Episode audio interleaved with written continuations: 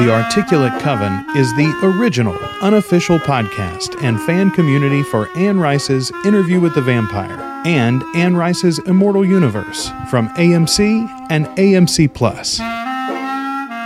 So, uh, thank you everybody for coming to another Dorian Discussion Club, the Mayfair Witches premiere party. Uh, the Mayfair Witches, uh, the adaptation of the Anne Rice series, The Lives of the Mayfair Witches, the three books, The Witching Hour, uh, Lasher, and Taltos. Um, it's all part of AMC's Immortal Universe, connected to the Interview with the Vampire series that started earlier this fall. Ashley and I have been covering these books for years already. We've been talking about the Interview with the Vampire series as part of our podcast, Articulate Coven, and now we're excited to cover the Mayfair Witches as well. Um, and of course, Dorian has some really cool storytelling elements to springboard off of what you're seeing and what you're imagining coming from the Mayfair Witches series. And that's one of the things that we're going to talk about today. Um, Ashley, go ahead and skip to the next uh, tab there for me. Uh, as a matter of fact, go ahead and skip this one too. We're excited Excellent. to have everybody join us, and I'm very thankful for you all to um, uh, stay put with us while we worked out the um, the kinks here. We're going to be discussing the topic of gender, yeah, specifically sorry, witchcraft, via the Mayfair Witches and the Arcana. That's the other property that we're going to be um, tying this all into. But the, the Mayfair Witches series in particular, we we sort of bemoaned this with Interview with the Vampire. Ashley, um, there there aren't a lot of great female leads across right. all of uh, the Vampire Chronicles, and specifically in Interview with the Vampire, there's a real dearth. You've basically got two female characters that matter, and one of them has little agency, the other one has almost no agency or character development at all. Mayfair Witches, it's the exact opposite problem. You've really only got a couple of male characters that matter, and you've got so just a, a bounty of really strong, interesting, complex uh, w- women characters, and that's one of the things that we're going to be talking about is the the great uh, exploration of gender, as well as um, non-binary characters and the LGBTQ members of the Mayfair family specifically, and how that all plays out through these storylines. And uh, yeah, I'm excited to get into this tonight. I am as well. I'm really, really pumped. I really, um, I was super excited to watch the first episode of the show. It's freaking great. If you haven't watched it yet, it's fantastic. Um, and it's fun to get a little witchy. It's been a while since I've gotten a little witchy, you know, but I'm, I'm really excited. Uh, let's go to the next tab. I think it's time to introduce everybody, Ashley. Uh, let's meet our yes. panelists tonight. Go ahead. One more. Uh, first up, Ashley. Well, that's me. I'm Ashley. I am Ashley Wright Eiler. I um, I'm a co-host of the Articulate Coven with Joel, and um, co-host of the upcoming um, Unsolved Arkansas. And um, I'm a comedian. I do improv comedy. Um, I do a little bit of acting still occasionally, but my nine to five is in IT, which lets me lets me grind out all my fun stuff on the side. So I'm really excited that I get to do all that. And I'm super pumped to be here. I've been um, a huge fan of Anne Rice's since I was a kid, and i um, been into witchy stuff since, you know, I was a little girl putting a bunch of gross things in a pot in the backyard and calling it brew. So um, yeah, I'm really excited for us to, to chat about this and and uh, um, to reconnect with some of the Dorian crew. We're happy to be here. And all right, next, I'm Joel. We got Joel. I am Ashley's co-host uh, of Articulate Coven. I'm a podcast producer, a dad, uh, a husband, uh, forty-year-old nerd who's really, really, really into Anne Rice, particularly Lestat and uh, Sam Reid. Very much, I'm into Sam Reid. I'm, I'm, I'm blinking my eyelashes. I don't know if anybody can see. Anyway, that's me. Uh, who's our next panelist, Ashley? Next up, Let's oh God, Liz. Ooh, I love, love my outfit. Um, Hello, everyone. My name is Liz. I um, I am the um, the resident Dorianite. I am head of strategic partnerships at Dorian, which means I got to work uh, very deep in these AMC adaptations uh, that we brought over to Dorian. So um, I got to watch some episode screeners, which made me feel very uh, in the know. I also um, am very interested in Sam Reid. Um, I I currently live in Pittsburgh, where I Google Sam Reid photos all day on breaks from from doing this great. Um, so so yeah, that's me. I'm really excited for for this chat and to kick off this new series. It's been we've been in the vampire zone for so long, and as a '90s witch coming up with the craft and all of that, um, this feels like a nice um, sort of vibe shift. So yeah, that's me. Hello, everyone. You know, the thing for me, Liz, is like Interview with the Vampire made this real, this adaptation real. This adaptation being on the air makes this universe real. Oh wait, AMC is really going to go there's going to be spin-offs there's going to be extensions there's going to be sequels et cetera et cetera you know like this this makes that part of it real who's our next panelist ashley oh let's see here Azra Bounding with the best of the avatars I've seen yet. I know, right? Oh. Oh, we can't hear you. Oh, are you muted? So Azra, you may have to go down at the bottom and you can hit I your think I'm good now. icon. There you go. Perfect. Can you hear me? Yeah, Yeah, great. yes, you are. awesome.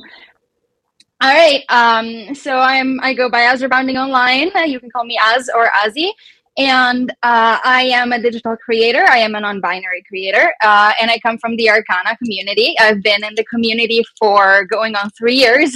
I've been very active for all the three years I've been around. Um, and I also have uh, quite the experience in witchy spaces, uh, especially in um, the Jewish um, mysticism, uh, the mystical Ju- Judaism uh, aspect of, of witchy spaces, if we want to call it them, than that. And uh, I'm here to. s- Hi, Eliza. I'm here to share some of my experience with that and uh, and some of uh, my takes on uh, on uh, witchcraft and gender. We're Also, so I saw I saw the first episode of the show today, and I actually really loved it. It gave me early American Horror Story vibes when it was still good. Totally. That's exactly what 100%, Joel 100%. said in our episode yesterday. 100%. That's what Yeah. he said. the the really interesting thing to me is that the the original version of the interview with the vampire adaptation was going to be at Hulu, and when it was at Hulu, I think there was going to be a lot of crossover with the production team behind Yeah. American Horror Story. They've got such an over or had at the time with Hulu, and and so we've sort of like glimpsed that universe in a way through the production that we're seeing here with with the Mayfair Witches adaptation. It's really exciting. So now that we've uh, gotten to know each other a little bit, let's jump into discussion. Ashley, skip to the next tab for us here. So our first question of the night. Oh, and All look at right. the uh, the design there for Rowan's character. I love this. Uh, has everybody watched the first episode of the Mayfair Witches? What was everybody's first impression so far? So Ashley and I had an in depth discussion about this last night um, on our own podcast. But overall, I was intrigued by the alterations that they've made, the slight compression of events to to make this thing a little bit more bite sizable, and to be able to get to some of the more interesting current day storylines that happen. In the novel, there's a whole lot of like info dump of the family history that in the show I think we're going to see play out um, maybe over the course of a few seasons in you know different flashback arcs, or maybe we even spend time for a, a whole episode or a few episodes in the past with some of these specific characters. But um, anyway, that was the most intriguing aspect to me is the compression of this thing. And then other than that, I'll say it seems to me like this show is aiming a little bit more towards normal TV than Interview with a Vampire. Interview with a Vampire is, by the very nature of the material, incredibly lyrical and, and poetic and sort of like heightened language. And also, it's a time period piece. Whereas this has time period elements for the character's history, but the main characters that we're following, Rowan and now Ciprien Grieve and Lasher, even all of those are in our modern day setting. So I, I do think there's a possibility for a lot of the Walking Dead audience, the American Horror Story audience, um, you know, some of these folks that have never read these novels and, and probably will never jump into a 50 hour audiobook that The Witching Hour is, they'll take a swing at this because it's it's a little more welcoming, right? Um, Ashley, what do you think?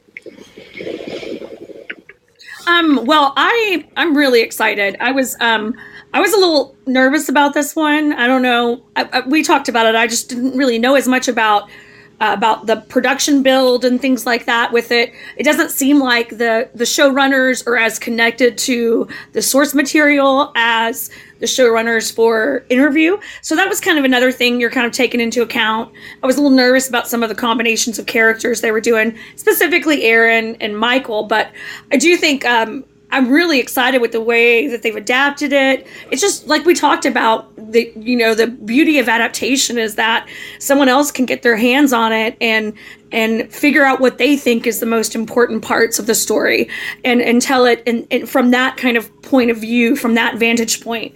and i think that that's really exciting i love the history parts of it I'm, I'm really glad that they've kept some of that in um, because i do think that's one of those things when you go back you know over the course of history and and witches throughout you know American history specifically burn, burning women at the stake and things like that. You know it's an interesting it's interesting to include that that history into the story as well which it looks like based off of the um, the preview I saw today looks like we're probably going to get some of that. Az I want to get to you right here, first of all, because you're kind of new to the series, but second of all, I was so excited reading some of your bio and your backstory and the emails when we were setting this all up because I, I come from sort of a fundamentalist uh, Christian evangelical background mm-hmm. where any sort of spiritualism that wasn't directly connected to like this particular interpretation of, of Jesus and Christianity was not just verboten, but inherently evil. Not just not good for you, but not good for anybody, and shame on you for thinking about it, right?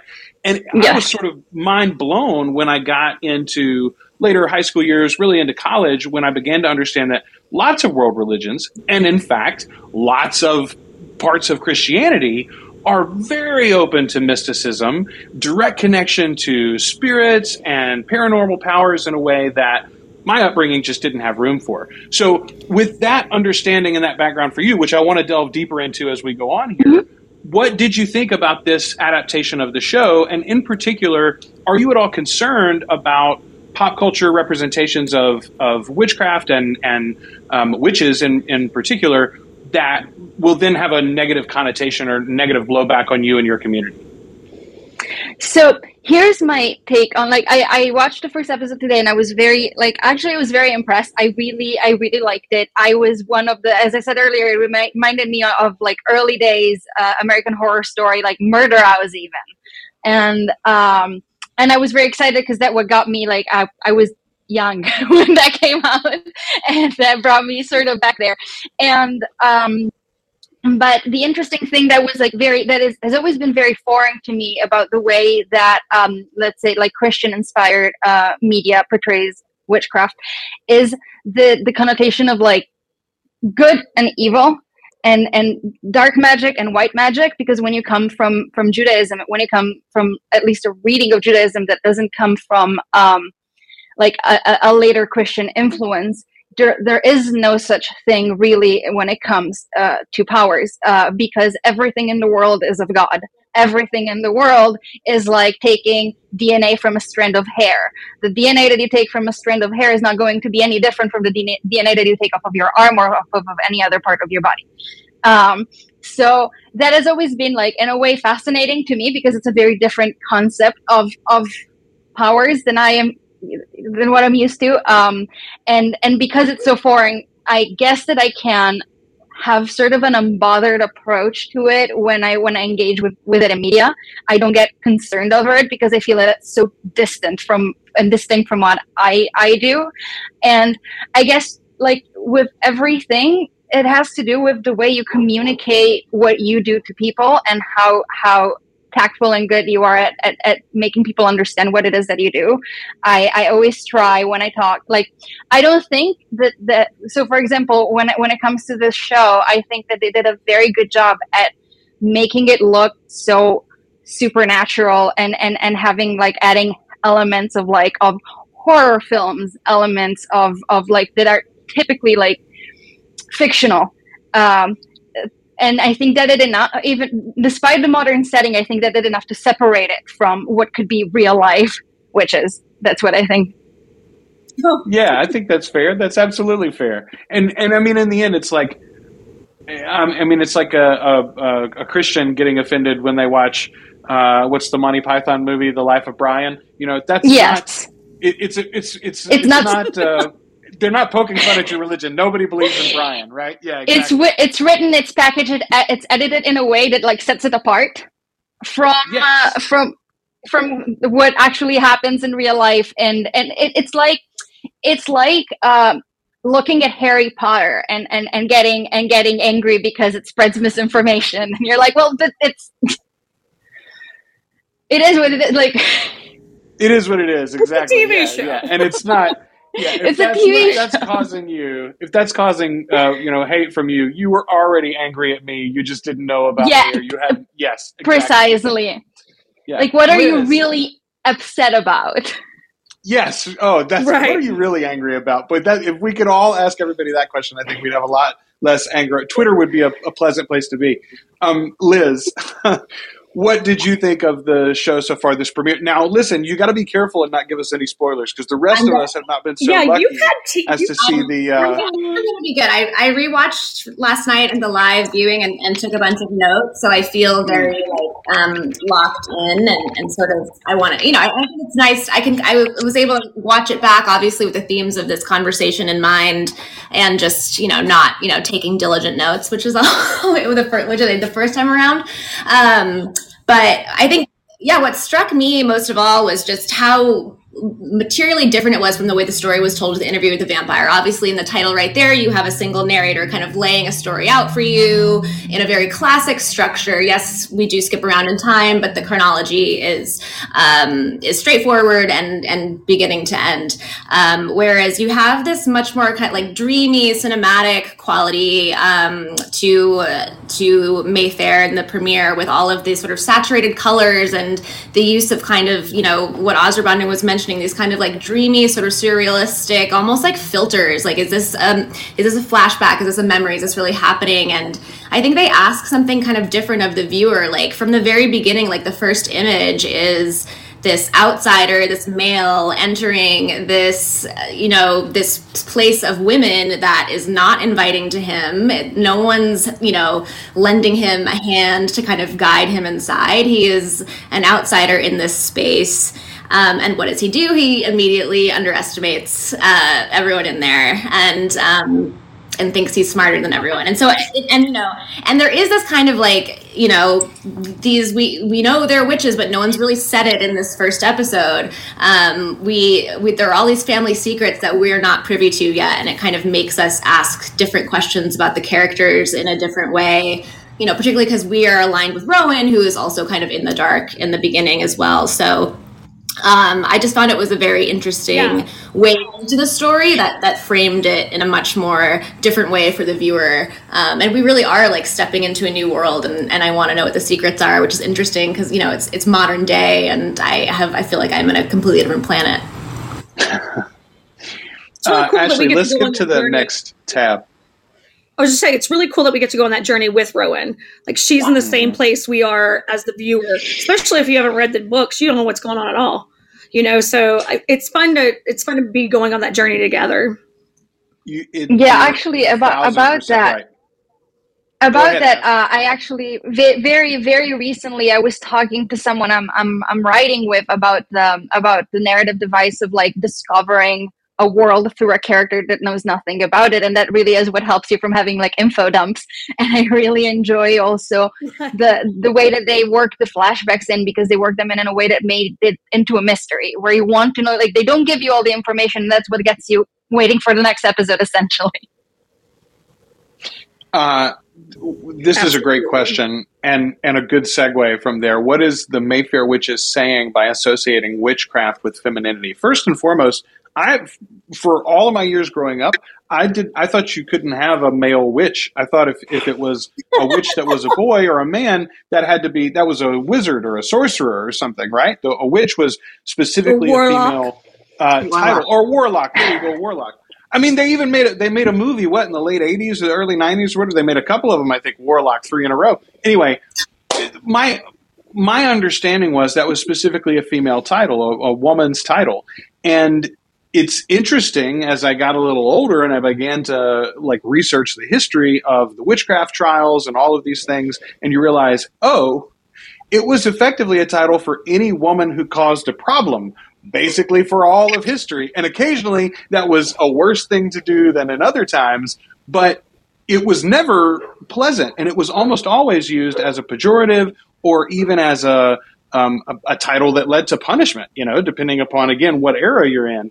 But I do think this isn't something that Anne Rice does alone. In her novels here about the Mayfair family, where the it's it's a matriarchal family, the money, the power in the family, all of the control of, of the legacies and all of the um, you know foundations, etc., goes to the the daughter, the eldest daughter, um, and there's only effectively one male in the entire history of the family who has any authority, which is Julian. We don't, we haven't seen him so far in the show. I don't know if we're going to, at least in season one. Um, but I don't think that's an Anne Rice specific thing. I think that's not just the Mayfair witches. I think that's witchcraft in general is sort of of the feminine. So why is that, Ashley? Does it just come down to we've lived in a patriarchal society for you know, 10,000 years plus, and so we needed a label for uppity women. Like, what's what's the deal?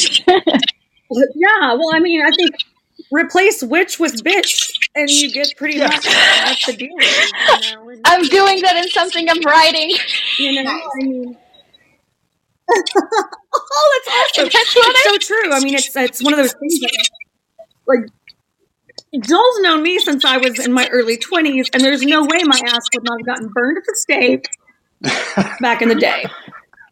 You know, and it's just like that, that well-behaved women never make history kind of concept, and um, and it's and it's it's you know, any any woman that's a little bit different could be considered a witch, or anyone that has a different type of energy.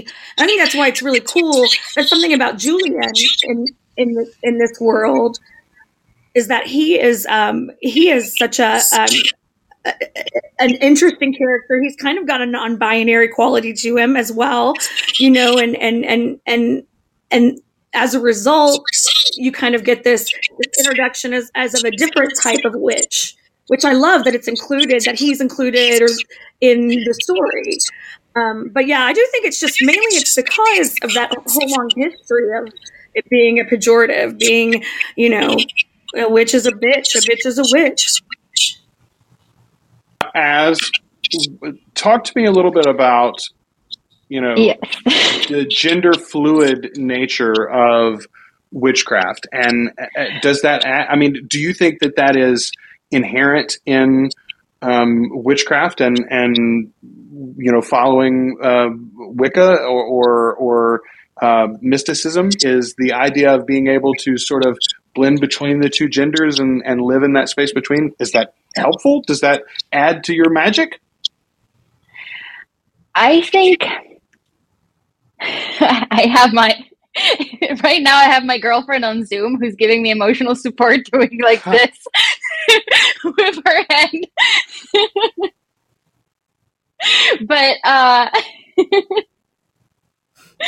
um but uh, actually I was um when it comes to uh, witchcraft as, as something associated with with femininity um i've gone back and forth about it a lot because is it associated with because this is interesting because i've heard i've heard people associated with the female bodied. And so someone like me who was assigned female at birth who grew up being regarded by society as a woman um, and and then sort of took a step back and tried to decide okay where do i fall within this? Would belong in a space if in, in the space of witchcraft if you listen to other people they will tell you that um, witchcraft is exclusive to the uh, feminine and the uh, trans feminine and so uh, someone like me would not belong there um, because I, st- I took a step away from femininity rather than a, a step towards femininity. And there are very many like and at, at, the end there are many interpretations of it. Some of them can get quite gatekeepy. Um, but i honestly think that when it comes to it I, I do think that it is for for the marginalized at, at the end of the day. And and much like we um, as a community in the LGBT community, we, we reclaim the word queer that, that we reclaim we reclaim the word queer that was a slur for a very long time. Reclaim and, and then and then as we reclaimed it, we made it into an umbrella term that ended up including many people that would not have been described by the word queer when it was used as a slur. I would not have probably been described by the word by the word queer like 50 years ago. I am now.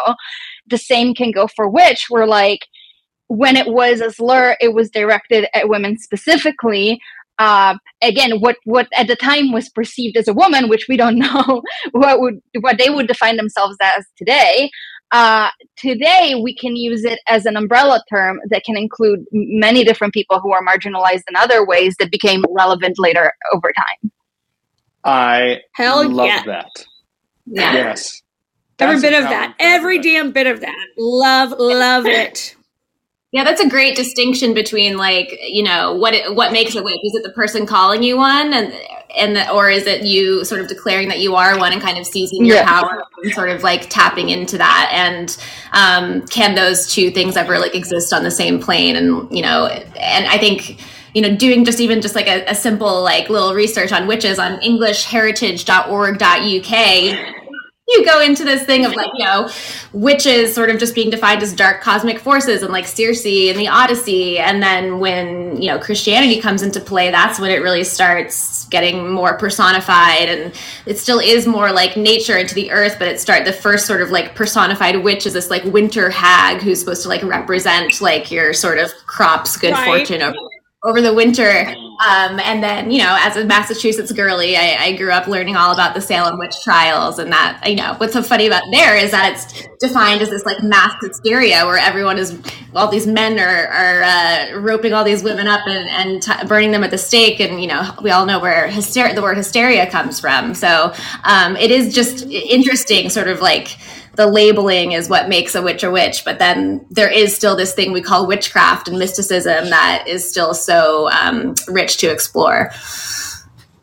I, Uh, I think that's one of the reasons why right on, Liz. we as we as young women are kind of all drawn to it. Like there's a big joke and the, the big internet joke about like uh, uh, women in their 20s all go through their witch phase. But I think that that's one of the reasons why we're so drawn to it is because it's it is empowering. It is taking back taking back something that can be used against you and and and turning it on its head. And it is it is it is an opportunity to explore yourself and your and your ambition ambition and your desires and your and your need for connection um, in a different way. And and i think that especially for someone like me who is not at all connected to organized religion um, like a, a wiccan spirit really appeals to me. You know that that whole that whole concept is really appealing to me.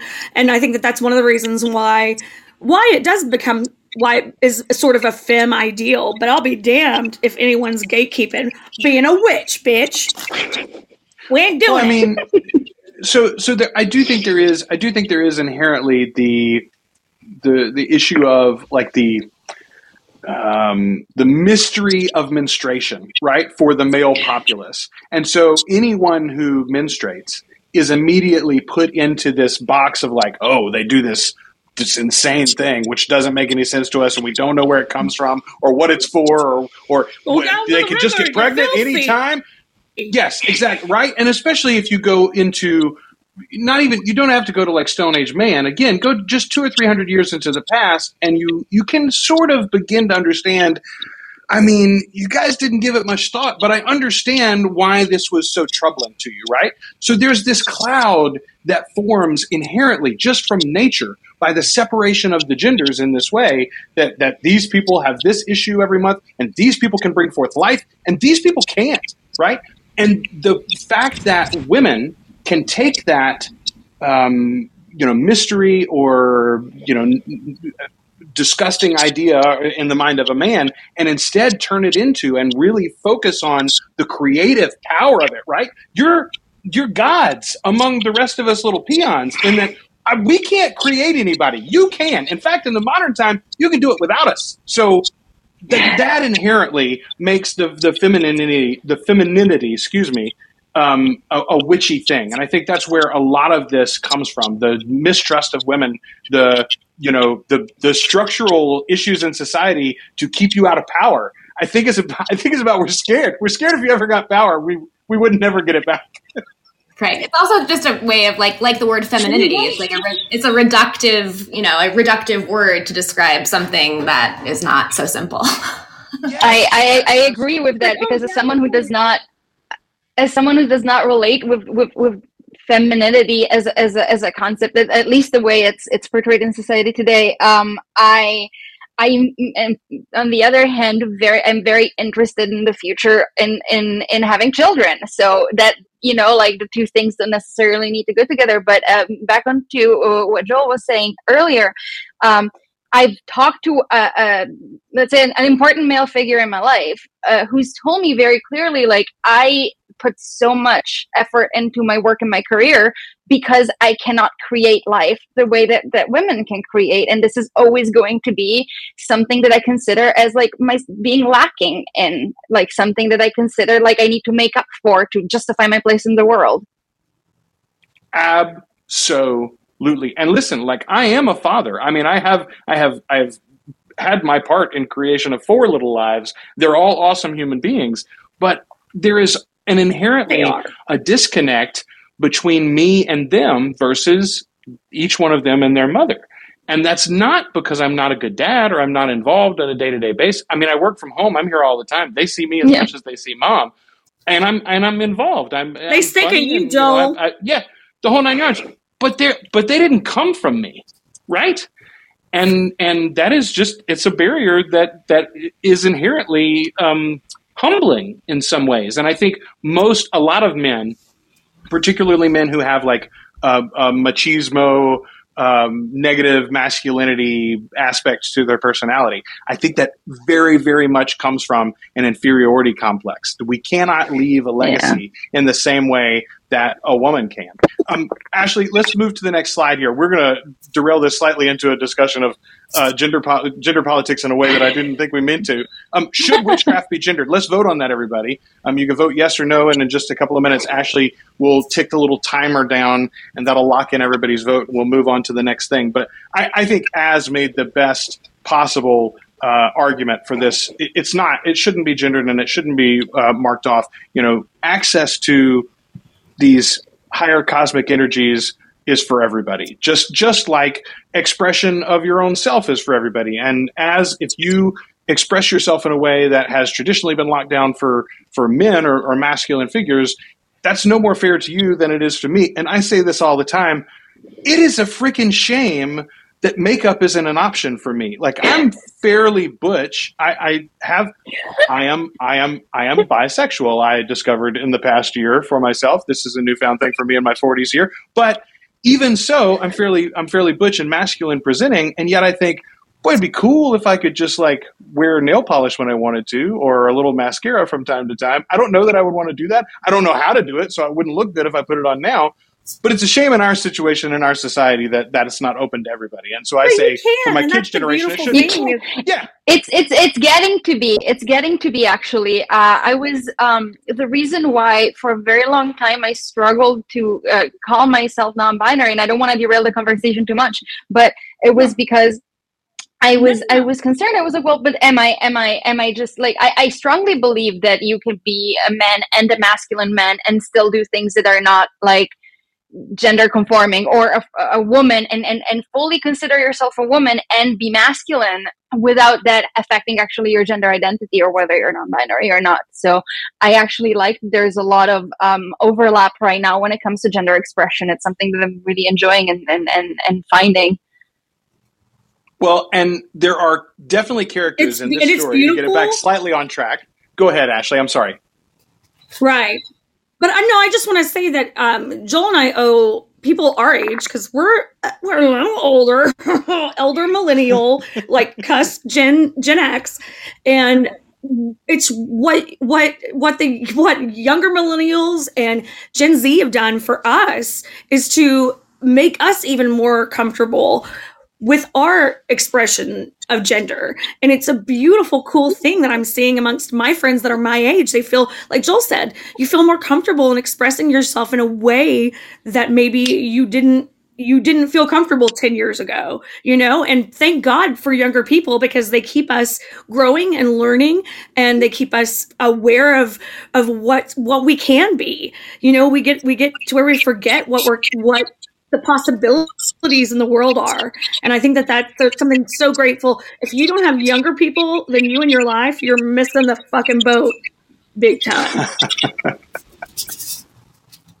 absolutely, absolutely. Everybody should have some. Everyone should have some some younger folks in their life to sort of uh, help spur you along. Remind you every now and then you ought to be uncomfortable about somebody else's in your close circles life choices. You should be like, really, you're going to do that? It's it keeps you keeps you honest. Honestly, um, Ashley, let's move to the next uh, tab here. But I just wanted to mention, I don't think we're going to see a lot of it this season. But to tie this back to the Mayfair specifically, um, the the gender fluidity issue.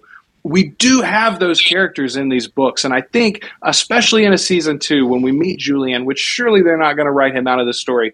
When we meet Julian, especially Mary Beth, also both those characters go and drag commonly in their adventures that we see in the storyline. You know, they don't have the the words in their time period. I think Julian is like the late 1800s to the early 1900s, and Mary Beth about the same period.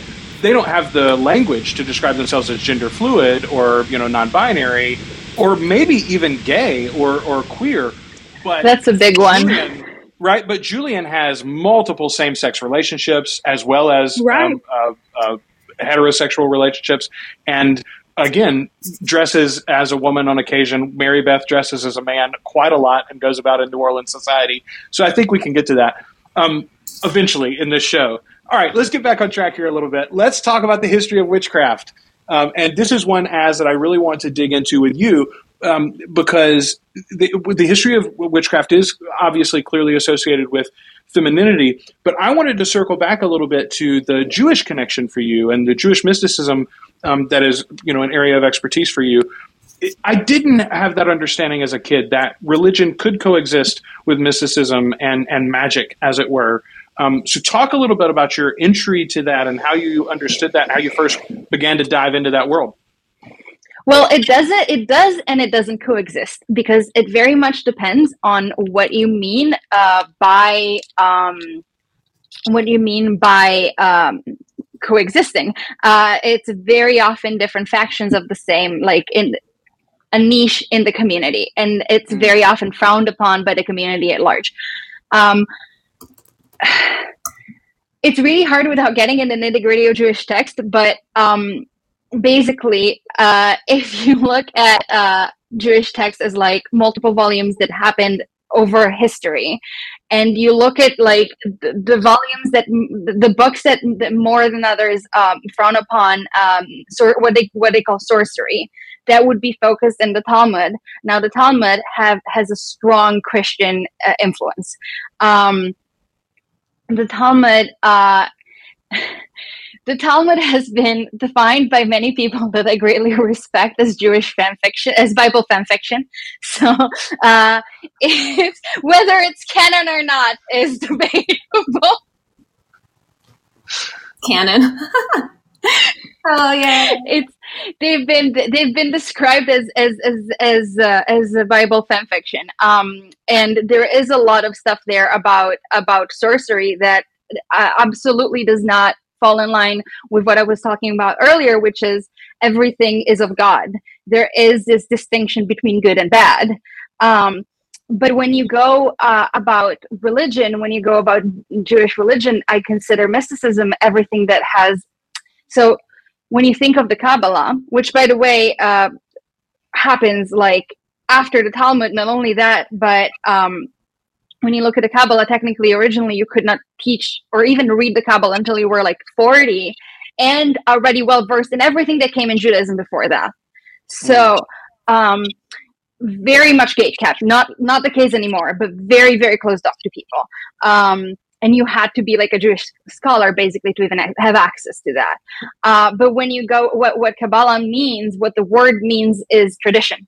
So when you look at Jewish mysticism, you look into Jewish tradition, and you look and you look at um, at the like you you look at the rituals, you look at the ritualistic aspects of of the religion, and you realize that the reason they're there is because it's a lot easier to teach good things to a population through ritual than it is through quantifying how much good that thing will bring to them. Um, so when you when you look into, for example, the Ten Commandments and all of the laws about what Jews can and cannot eat, um, it all falls in line with a, with nomadic nomadic people that did not have refrigeration and did not have uh, and did not have like basic basic hygiene in many cases. Um, the reason why you can't eat shellfish as a Jew is not because of some m- higher power getting angry at you for e- eating shellfish, but because at at a time with no refrigeration, eating shellfish was a health hazard, and the way that Jewish tradition ritualized that made it pass on as this: if you do X, Y, and Z, this results in a positive outcome. I am not going to be able to quantify how or why, but it works and you should continue doing it. And I believe that everything that is magical ritual today is in a way something that we understand as a community. It works. We just don't know how to explain or quantify how or why. If you look also at other like branches of Judaism, yeah, another example. My, my, my girlfriend here is miming the washing hands. Jews need to wash hands before eating meals. and at the time people couldn't really quantify how like how much good it would do to you or why it would do good to you. They just observed that if you do do x then y is the result. And i really do think that when it comes to that when it comes to um a lot of magical practice today is is is really th- like especially i'm seeing a lot on the internet things that resonate to young generations which are usually rituals that have a lot to do with self-care and giving yourself a break and slowing down. We find this in, in judaism. Judaism is the first religion that institutionalized having a day off. The sabbath. Yes that's what i was going to say. So like the sabbath this the sabbath was i thought i, I was hoping you were going to get there uh, as the the sabbath is something so okay when i was like six seven years old barely understanding any concepts of you know good or evil or morality or like these concepts of eternity that i was trying mm-hmm. to be mm-hmm. expected to understand and everything this was one of my first questions for, for my father is like, well, what, what is the Sabbath? You guys keep talking about this one of the 10 commandments. You got to keep the Sabbath and, you know, keep it yeah. holy, et cetera, et cetera. He's like, God understood we needed a day off. Things, it was hard. You got to be out there tilling the land and, and, and earning your food literally every day we have to set aside a day. And if left to our own devices, we won't. And I thought at the time, I thought, well, that's silly. You go to your job and you take everybody takes Saturday and Sunday off. First of all, yeah. that not everybody no. has a job like that, right? I mean, I run my own business and I find myself now. It's something I talk to my kids all the time. I'm like, I don't want to work every day. It's a bad practice, and yet I don't really know how to do how to not do that exactly. Yeah. I've got to figure out this schedule better. And and you think of these people a nomadic people 6000 8000 years ago whatever and you're like how does a higher power or even just a very wise person that's over the tribe how do you explain to these people you got to take a day off every now and again? You another like right. You know you go you, you you go to israel and what you see is that you are as a company if you're open on saturday you get fined you have to pay higher taxes I love that. Seriously? That's amazing. yeah. Yes, you are. Uh, public transit does not work, and what works instead are a non-Jewish um, private. They're they're sort of um, minivans that like act as taxis on weekends, and for 24 hours that's the only public transportation that there is and if you are a company so for example we have a lot uh, like we as if I, I haven't lived there in forever but uh, they have a line of supermarkets that is open on Saturdays, uh, and they have higher prices because they have to pay a fine to being open for being open on Saturday. And you have to find a bunch of people that aren't practicing, wow. et cetera, et cetera, to work. You know, yeah, exactly, thing. exactly. Another thing, another element of of mainstream Jewish religion, very mainstream Jewish religion, that can I can very easily compare to element of mysticism, eh, cross cultural element of, of mysticism. In fact, is sacrifice. So our highest of the highest holidays is the Yom Kippur, which is a day where you sacrifice. You don't eat, you don't drink, um, and uh, and it's a it's a it's a moment of self reflection. And there's this understanding that you get something for sacrificing, and the, the, the higher the value of what it is that you sacrifice, the, the more you can gain from it. And as someone who's kept it for many years, the kind of, of almost delirious introspection and like train of thought that can happen when you haven't eaten in 24 hours or drank water in 24 hours is intense but like it's something that i don't regret doing. But always coming back to the fact of like at the end all of these rituals need to come to something positive. Another element of judaism is that you cannot do this against your own health so, as important as it is to keep Yom Kippur, if you're pregnant, you can't do it. If you're sick, you can't do it. If you're over a certain age, you can't do it. If you're under a certain age, you can't do it. And and yeah, and I see a lot. And, and this again, yeah. this is like the the the mo- the most structured and and and um, against sorcery as like part of the Jewish tradition, still accept that sacrifice is an important element of religion. That ritual is is is a huge element of religion. It is not to compare huge or, or belittle religion by aligning it with with pop culture, but you know, there's the line in the very first Thor movie from the MCU where mm-hmm. Thor is talking to Jane Foster and he says, "Any science sufficiently advanced." Is going to seem like magic to you, right? And yeah. it's the same thing with we think about UFOs or or you know alien civilizations if if we were to interact with a society or a civilization that was significantly advanced enough it would just seem like magic to us. So for me the idea of, of witchcraft or witches or mysticism in general you very much can just chalk it up to if you're not a supernatural person you could say maybe they got the code of the universe right? Like yeah. maybe maybe they're hacking a little bit, and yeah. and you can hack too if you know the rules. It's just oh, men. Yeah.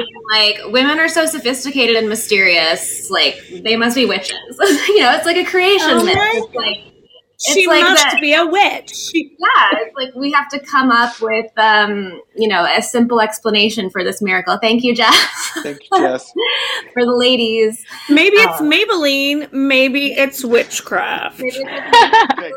oh, another, another, always making a parallel with fiction. Um, someone I know was telling me today that they play an RPG game where uh, there's this entire race of people who are going through a, technological dark age, and they have these uh, religious figures in their society that all they have is that they have manuals to technology and so they become priests because they have access to the scriptures.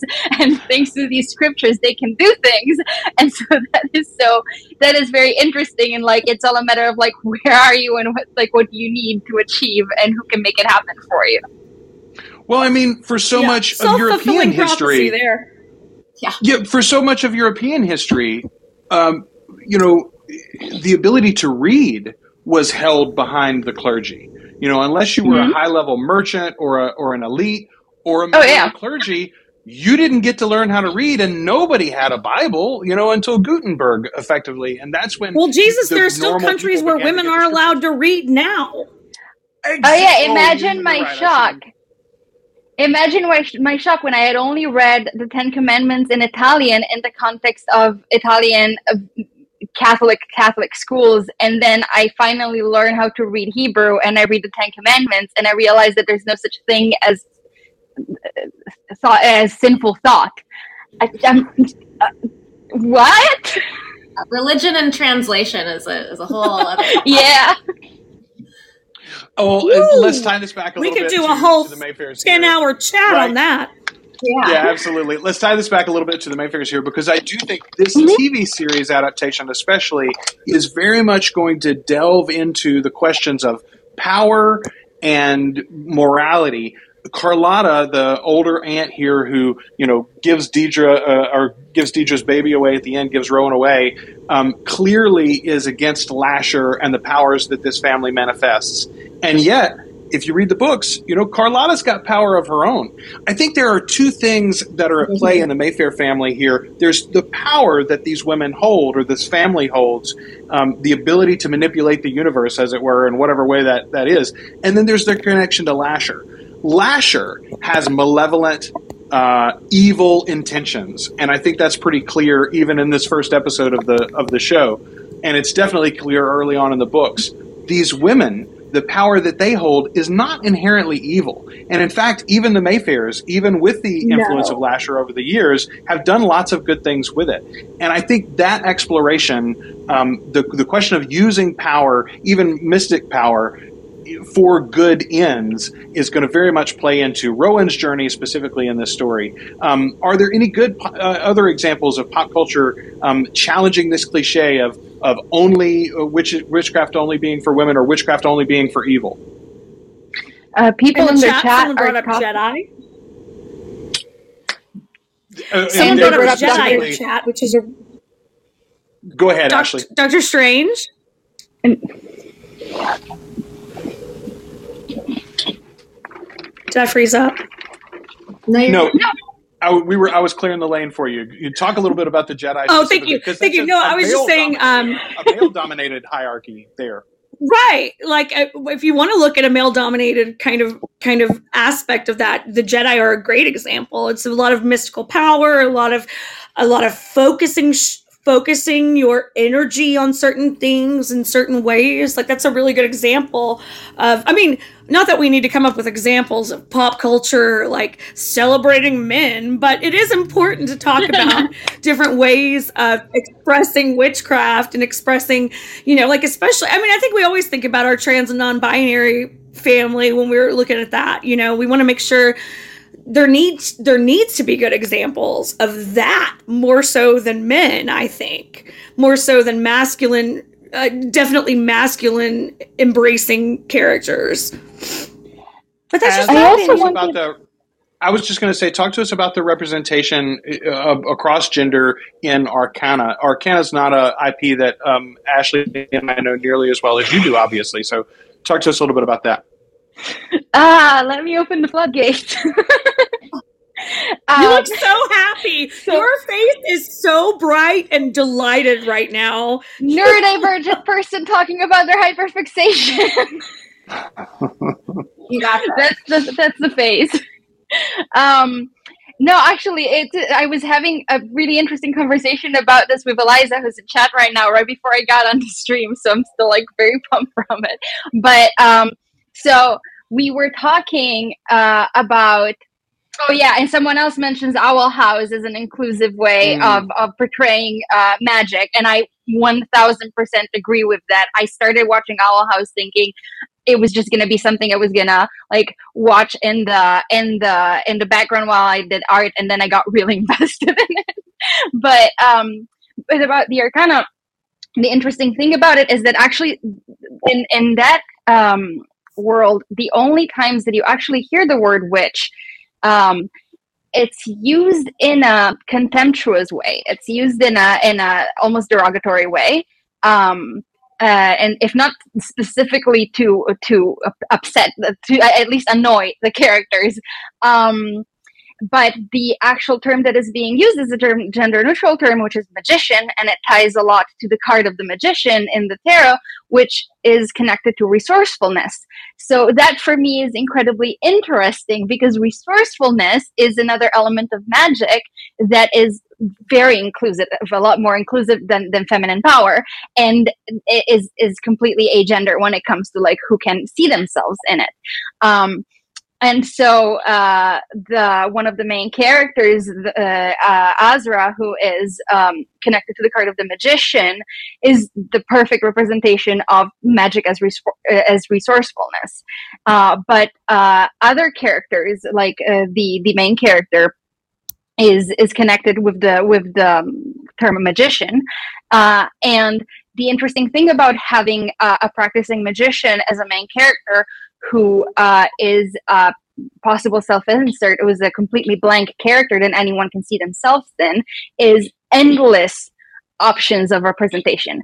Like three years in the community i've seen people insert all sorts of culture into into the the main character and all sorts of of experiment like expressions of magic and and and and cultural influences and even like time specific influences uh, to the main character and it's incredibly i think interesting to uh, you know, uh, I'm on the older side of the fandom. Uh, in my 30s, a lot of people in the, the Arcana fandom are very young. And I think that it is wonderful for them to be able to enter a world that is already diverse because the different characters uh, are heavily inspired by different cultures. And then because it's set in a port city, uh, in a port in a city state, which is like a, a coastal city, is very heavily inspired by, by what Venice used to be. You have endless endless potential for cultural contamination in that context. And you see young people who really bring not only their own, but even feel comfortable experimenting with other cultures, with other influences that maybe wouldn't have been comfortable experimenting with as themselves, as their own person in a, in a non fictional context. And, and it really gives way to so much creativity.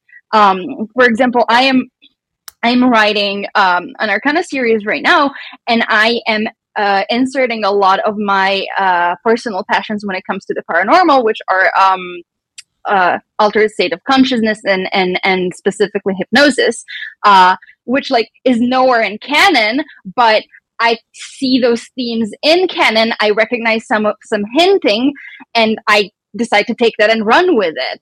Uh, someone else can see something entirely different uh, and they can choose to take that and run with it, or they, they can decide to bring something entirely of their own to it. So, uh, you know, it's it's endless possibilities, really. And and when it comes to um, shows like Mayfair, would like I I don't mind shows that even like uh, ignoring for a fact the fact that like we know that there are like more gender fluid characters to the cast but even just watching the first episode i don't mind uh, media that centers femininity when it comes to witchcraft because for me that is just a prompt to create an alternate version or create my own story. And i the beautiful thing about, about media is that it's endless and it has endless possibilities. So when when when one kind of representation is is out there i don't see it as depriving me from an opportunity to create more or to be able to inspire other creators to to to, to create more or explore the issue in a different way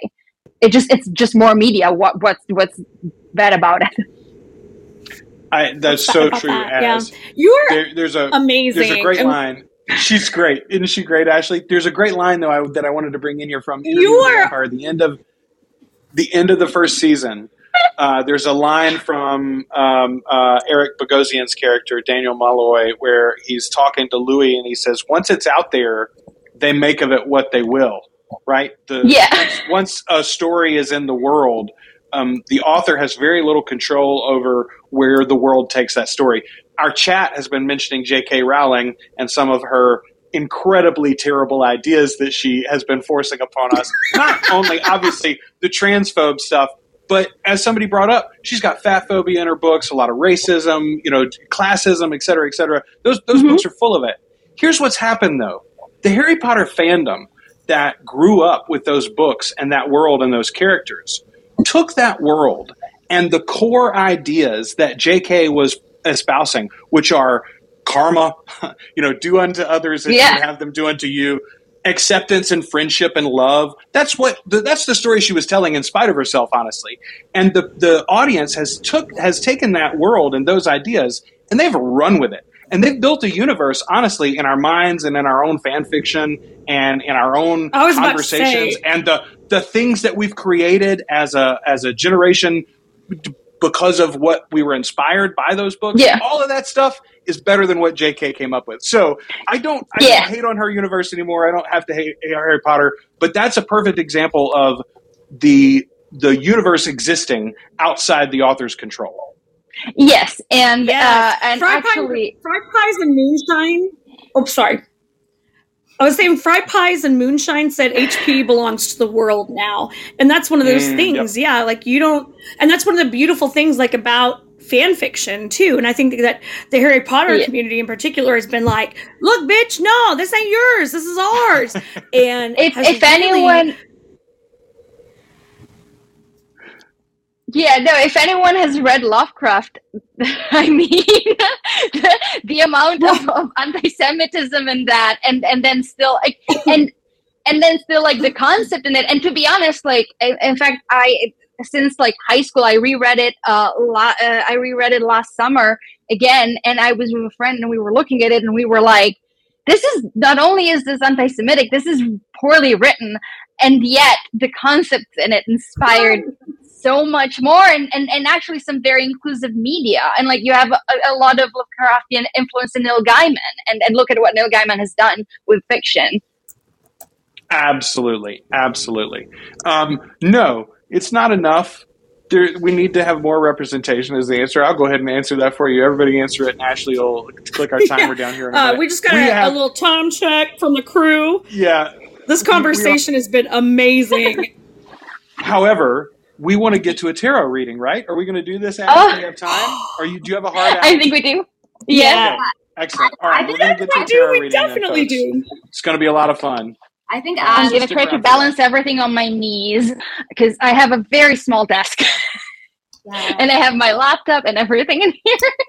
Uh, Dra- Drakon Drakonish says uh, spiritually, I don't want to touch something that can benefit a horrible person directly. Friend, I hear you there. I we just went to Universal Studios in the fall, totally get that. and we did Harry Potter World, obviously, and and this was one of the. Th- my wife and I talked about it. I'm like, I mean, I don't know, like she gets some amount of the money that we spend here. Like, do we want to do that? The fact of the matter is, we love those characters so much, and our kids especially wanted to engage in those rides and those experiences and again, the universe is for them. It's not for her anymore. And if she gets a few pennies on right. the back end, I'm just going to have to eat that. But you're right. It's so much better to support right. folks like the Owl House creators or, um, uh, oh, what's the series that my daughter loves so much on Netflix? Um, Centaurworld. I don't know if you guys have seen that. That is a show that is full of LGBTQIA representation. Just very, very cool stuff there.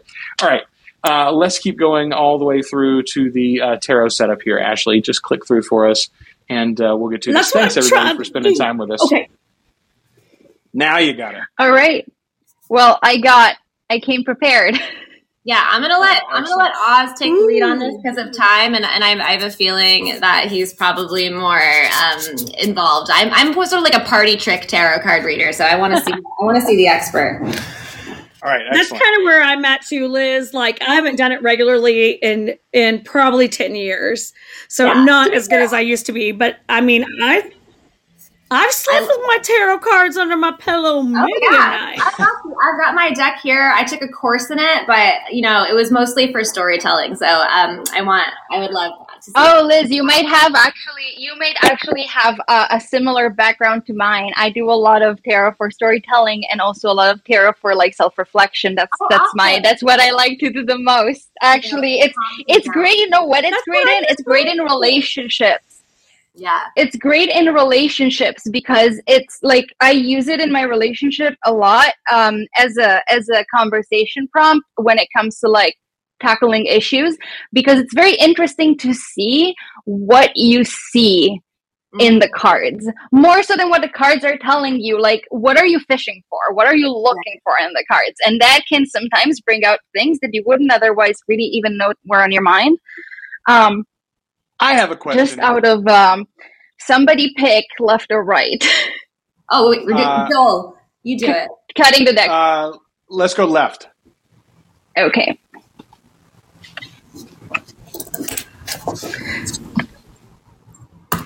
Um, I'm doing a three card just to keep it quite simple past, present, and future.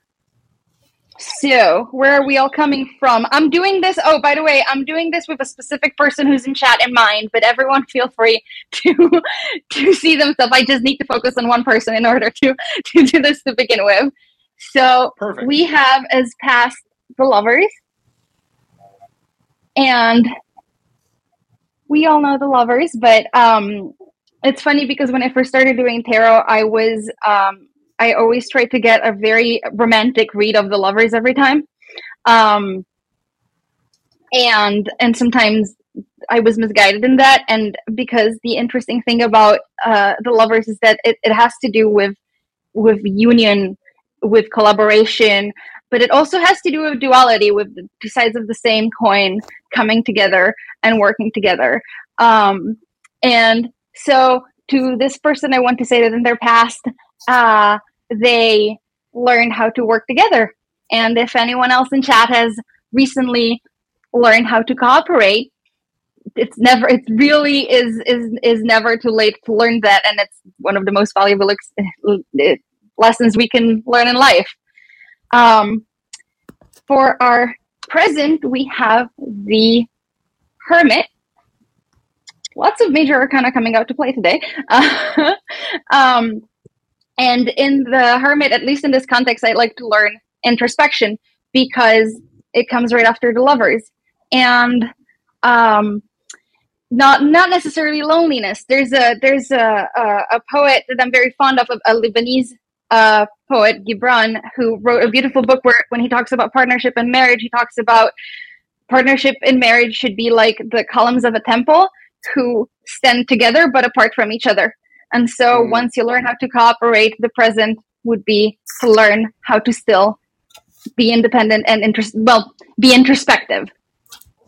Um, and our third card um, is the King of Swords.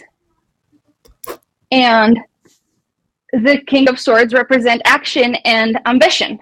And so I think that this falls in very nicely with what we've had so far. We've had Oh, really, Eliza? That's your favorite minor arcana. Oh my gosh. I would really love to see your interpretation of it in this context. But I guess at this point, I'm following this nice road of growth and learning. and from learning how to stand together to learning how to introspect comes action and the power of an idea, the power of setting an idea in motion. Hmm. And that is my past, present, and future for you today. That's a great. I, I love. Love it. I, love I needed it. the hermit. It might relate it's, to me directly. You're right. I was just thinking. I I'm, I edit podcasts for a living. That's what I do, and I edited a podcast today where someone was talking about like building a partnership, and you have a tendency to grow together. The problem there is if if you grow together, yes. you are often leaning on one another in, in a way that you will fall. The whole thing falls. Whereas yes. if you grow alongside of each other in times of weakness, when you need one another, the other one is there and strong, you know, and you can go back and forth on who is, you know, providing that stability in any given moment. But you have to provide your own foundation and, and existence, you know, your own personality. In a marriage, Ashley, you and yes. I have, you know, been at this for quite a while, you longer than me. But in in our relationships, if all we are is the partner of the other, not only do you lose yourself, you lose your partner because that's yes. not somebody anybody wants to spend time with. Right? Yes. Yeah, and that's, um, that's a beautiful thing about having a having a good giving partner who is a true partner in the sense of that word and not just a a boyfriend girlfriend non-binary pal whatever. You know you're it, it is uh it, it is a, a, like a partnership is really what's important whether it's a marriage or not like it's in your long-term relationships and learning how to communicate and and grow together and you know my husband and i have been together almost 20 years and we stayed up until 7 a.m mm-hmm. the other morning playing a, a silly game and just laughing at each other and having the most fun, you know. And I think that that's that to me is like such a gift. And the only thing that I could give to other people is like have fun with your partner. My God, there's so much stress I, and, and hardness out there. I agree. And when it comes to um, partnership and individuality, I guess I can I can bring my two cents as someone who is uh, non-monogamous, and I have I've been with my I'm married. I've been with my husband for nine years, and I have a girlfriend of now over two years, and the three of us have actually despite the fact that like they, they they're not connected to each other the three of us have actually collaborated on creative projects and we've been like so incredibly successful in it because we are very very communicative and we are very and we are very uh structured and very rooted in who we are and what we are to each other. Mm, liz. Hell yeah liz. Oh so perfectly said. You got to say that out loud I this is I have confess it's from a book called How to Choose Your Partner that my stepmom gave me after my divorce, and it worked. Something worked. I have a lovely partner right now, but it's a. Uh, it, it was just one of those phrases that like ha, yes. Know, like distilled everything for me but that love is not two people gazing at one another but you know standing side by side staring in the same direction. So you have this common goal and can can be working together and that's never questioned and there's room for improvisation um, in between so. Uh, liz. Uh, liz on that because we, we got to wrap it up. Oh i'm sorry go ahead. Oh, Oh yeah, no, I was just gonna say tell Liz because this reminded me of what she said that the book that I was mentioning before, uh, uh, the, the the bit about marriage said something very similar about it's like the the strings of an instrument that are playing the same music but are never entangled with each other. Yeah. Mm, yes, yes, they they vibrate that. in sync, right? They vibrate in harmony. Eh, listen, and I just want to say thank you so much, Eliza that is this whole thing. All, all, that that was was just said. It's not just about romantic love either, right? That can be any creative yes. partnership, a business partnership. When you connect as two human beings and you can work alongside each other, not codependently, but but independently together. That's that's really powerful, and I think that's what we're going to see in this show. I think we're going to see a lot of women coming together, not in a romantic sense, but for a united purpose. Whether that purpose will be bent towards their own ends or Lasher's, we'll have to see. Um, but thank you, everybody, for joining us so much. Quickly, I want to say you can see more of me and Ashley, oh my- you can hear more of, of, Ashley and I. Articulate Coven, we're everywhere you listen to podcasts, and uh, we're uh, and on our Facebook group, and uh, we've got a Discord community as well. You can find us there. Uh, Liz, you're here at Dorian. I'm assuming. Where else can people find you online? That's correct. Um, you can find me on Instagram at, at Liz Tingue, T I N G U E, um, or E Tingue, actually. Gosh, sorry. And the Twitter at Liz Tingue, and I'm Liz at Dorian.live if anyone would like to get in touch um, on Dorian. You can also follow all of us through the little feature. If you tap the blue button on the top of the screen, you can follow each of us here on Dorian. That's right. Az where can folks find you? Uh, so on Dorian, I am Azrian Route, and I am Azrian Route as well on Instagram for my art. While for my personal Instagram, I'm Azra Bounding. Excellent, excellent. Uh, Ashley, tell everybody where they can find you other than the podcast. I'm pretty much Ashley Wright Ihler at all of the things. So I um, IHLER is the Ihler portion from my lovely Norwegian husband, uh, Norwegian Norwegian heritage husband. Um, so yeah, you can find me on there, um, on on Facebook, on um, Instagram. I'd love to chat. Also, like I'm really hoping to be more active on Dorian. To be honest, I am. Uh, I'm really interested in in what you guys are bringing to the table, and I mean, I'm I'm so smitten with Az right now. I really think Joel and I need to have Az on our podcast.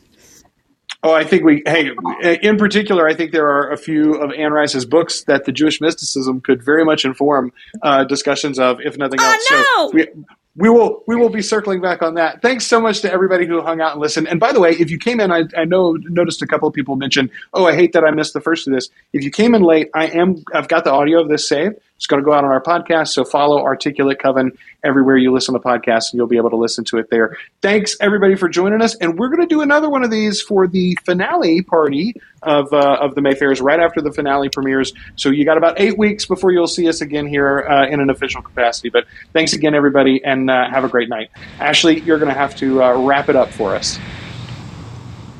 End it. Let's see if I can figure out how to do it. Stay tuned for that. Bye, y'all. Thank Azra Bounding for joining us. Tap the blue button at the top of the screen, which I do not see. Follow Azra Bounding on Dorian to get notified every time he goes live or releases a new episode. We can't wait to play your Mayfair Witches games. Hell yeah! Templates come out tomorrow. Happy creating! Yes, mm-hmm. create for that. Thanks, everyone. Bye. Bye.